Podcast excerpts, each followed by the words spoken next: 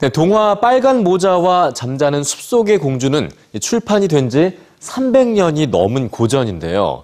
누구나 그 줄거리를 알고 있을 정도로 유명한 이 동화들이 도서관 어린이 코너에서 퇴출될 위기에 처했습니다. 지금의 아이들에겐 어떤 교훈도 주지 못한다는 평가 때문인데요. 수백 년 된 고전부터 현재 인기 있는 아동 도서에 이르기까지 어린이 책이 놓치고 있었던 것들은 무엇이었는지 뉴스주에서 전해드립니다. 잠자는 숲속의 공주와 빨간 모자 두 작품엔 공통점이 여럿 있습니다. 입에서 입으로 전해 내려오던 두 이야기는 1697년 프랑스의 동화 작가 샤를 페로가 펴낸 이야기책에 실리며 수세기에 걸쳐 어린이 명작 동화로 자리 잡았죠. 하지만 출판 320년 만에 두 작품은 퇴출 위기라는 같은 운명을 맞게 됐습니다. 아동 도서 600권을 검토한 바르셀로나 학교위원회는 3분의 1에 해당하는 200권의 도서가 아동들에게 성별 고정관념을 강화시킬 위험이 있다고 평가했습니다. 그리고 학교 도서관 책장에서 퇴출시킬 200권의 목록에 신데렐라를 비롯해 잠자는 숲속의 미녀와 빨간 모자도 포함이 됐죠.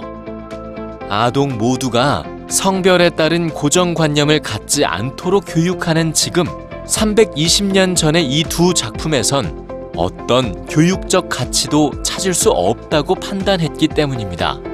그렇다면 최근 출판된 아동 도서들은 시대의 변화를 잘 반영하고 있을까요? 베스트셀러 아동 도서 100권을 성평등의 관점에서 심층 분석해 2018년에 발표된 영국의 한 보고서. 남자 주인공과 여자 주인공의 비율은 80대 20. 주도적인 역할 또한 남자 주인공이 두 배 많았습니다. 괴물이나 악당 역시 대개 남성으로 그려졌죠. 동물을 의인화한 경우 새와 고양이, 곤충 같은 작고 약한 생물은 암컷으로 용과 호랑이 같이 강한 동물은 수컷으로 표현돼 있었죠. 성별 고정관념을 깨뜨린 아동 도서가 큰 호응을 받았던 호주.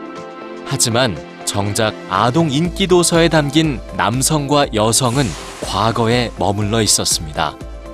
전문가들은 특히 6세 미만 유아에게 책을 골라줄 경우 책에 등장하는 성비와 성차별적 요소를 좀 더 주의 깊게 살펴볼 것을 당부합니다.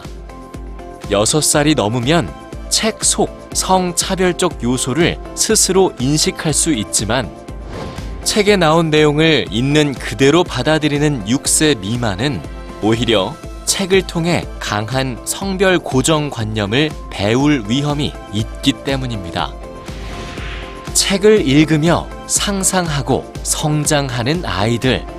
우리 아이들의 책꽂이엔 어떤 남자 아이와 어떤 여자 아이가 살고 있을까요?